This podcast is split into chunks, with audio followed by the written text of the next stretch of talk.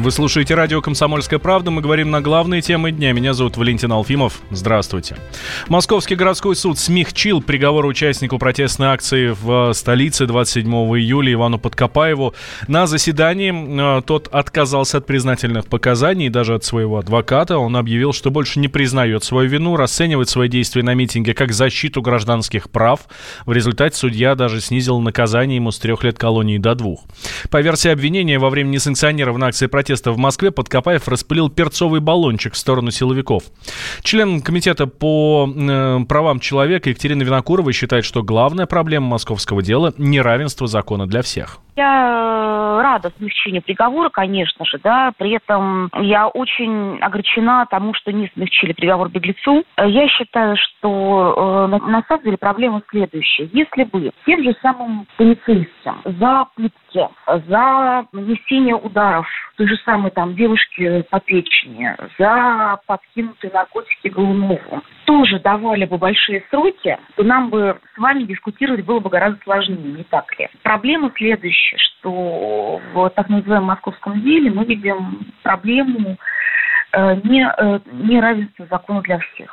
Мне кажется, что это является сейчас одной из краеугольных проблем общества, потому что, как известно, в обществе есть огромный запрос на справедливость, и по приговорам, которые вынесены, возникает еще и несправедливость. В этом плане это дело является очень опасным именно с точки зрения устойчивости и стабильности государственной власти. Почти сорок процентов россиян считают несправедливыми приговоры по московскому делу. Это результаты опроса Левада-центра. Противоположного мнения придерживаются двадцать четыре процента респондентов. Они считают судебные решения беспристрастными. двадцать восемь процентов участников опроса ничего не слышали о данном процессе, а каждый десятый затруднился дать оценку справедливости приговоров в отношении участников московского дела. А российские депутаты приостанавливают поездки в США из-за допроса Инги Юмашевой. Об этом сообщила советник спикера Госдумы Анастасия Кашеварова. По ее словам, командировки в США прекратят до того времени, пока американские власти не принесут официальные извинения и не объяснят, почему парламентарии из России час допрашивали сотрудники ФБР.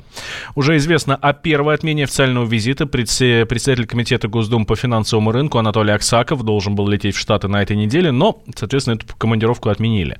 Ранее председатель Думы э, Вячеслав Володин отметил, что считает недопустимым ситуацию с задержанием и допросом. Также он не исключил принятие некоторых мер, чтобы избежать подобного в будущем. Мы рассмотрим этот вопрос на Совете Государственной Думы, и если потребуется, будем делать определенные шаги для того, чтобы не допустить подобного в будущем. Потому что вот после таких провокаций абсолютно нет ни у кого желания ехать в командировку. Более того, даже если ты всю жизнь, как это делала Юмашева, посвятил себя дружбе, сотрудничеству, выстраиванию хороших отношений между странами, а здесь вот на тебе, иди в отдельную комнату, и плюс еще начинают вербовать в интересах другого государства. Это все ну, не, не укладывается ни в какие рамки. Мы будем делать все для того, чтобы такие действия получали осуждение не только вот с нашей стороны, но и со стороны других стран, других парламентов. И считаем это циничной провокацией. Депутат Инга Юмашева прилетела на форум «Диалог Форт-Росс». Несмотря на то, что визит был официальным и парламентарий числилась в списке участников встречи, ее задержали в аэропорту сотрудники ФБР. Юмашеву попросили пройти в нейтральное помещение для ответа на некоторые вопросы. После этого депутат уведомила о случившемся посольство России в США. Накануне она вернулась в Москву. эф эс бэ разоблачила преступную группу, которая под видом благотворительной организации спонсировала террористов. Задержаны двое организаторов. Известно, что филиалы фонда были зарегистрированы в девяти регионах. Это Москва, Петербург, Кабардино-Балкария, Карачаево-Черкесия и так далее. Подозреваемые собирали деньги, отправляли их членам запрещенной в России террористической группировки «Исламское государство».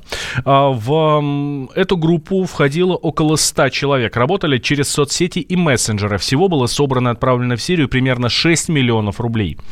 Вице-президент Международной антитеррористической ассоциации «Альфа» Алексей Филатов утверждает, что липовых благотворительных фондов становится все больше.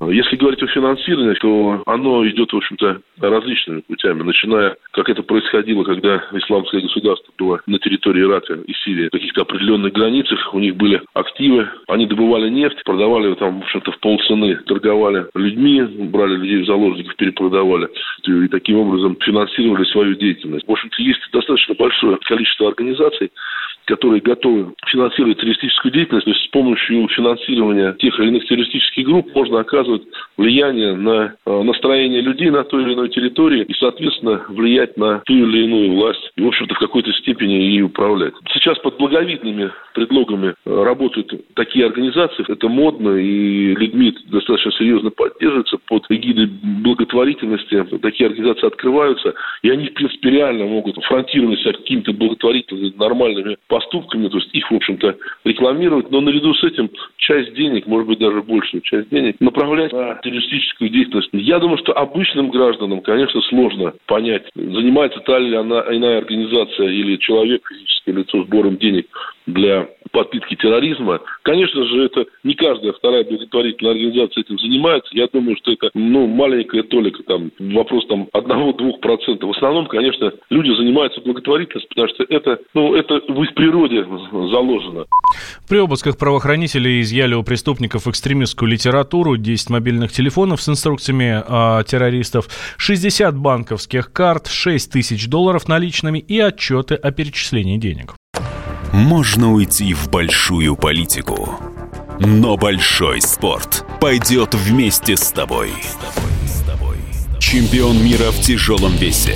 Боксер с самыми большими кулаками за всю историю бокса. Действующий депутат Государственной Думы. А теперь еще и ведущий радио «Комсомольская правда». Николай Валуев в авторской программе «Большой спорт». По средам в десять вечера. По Москве.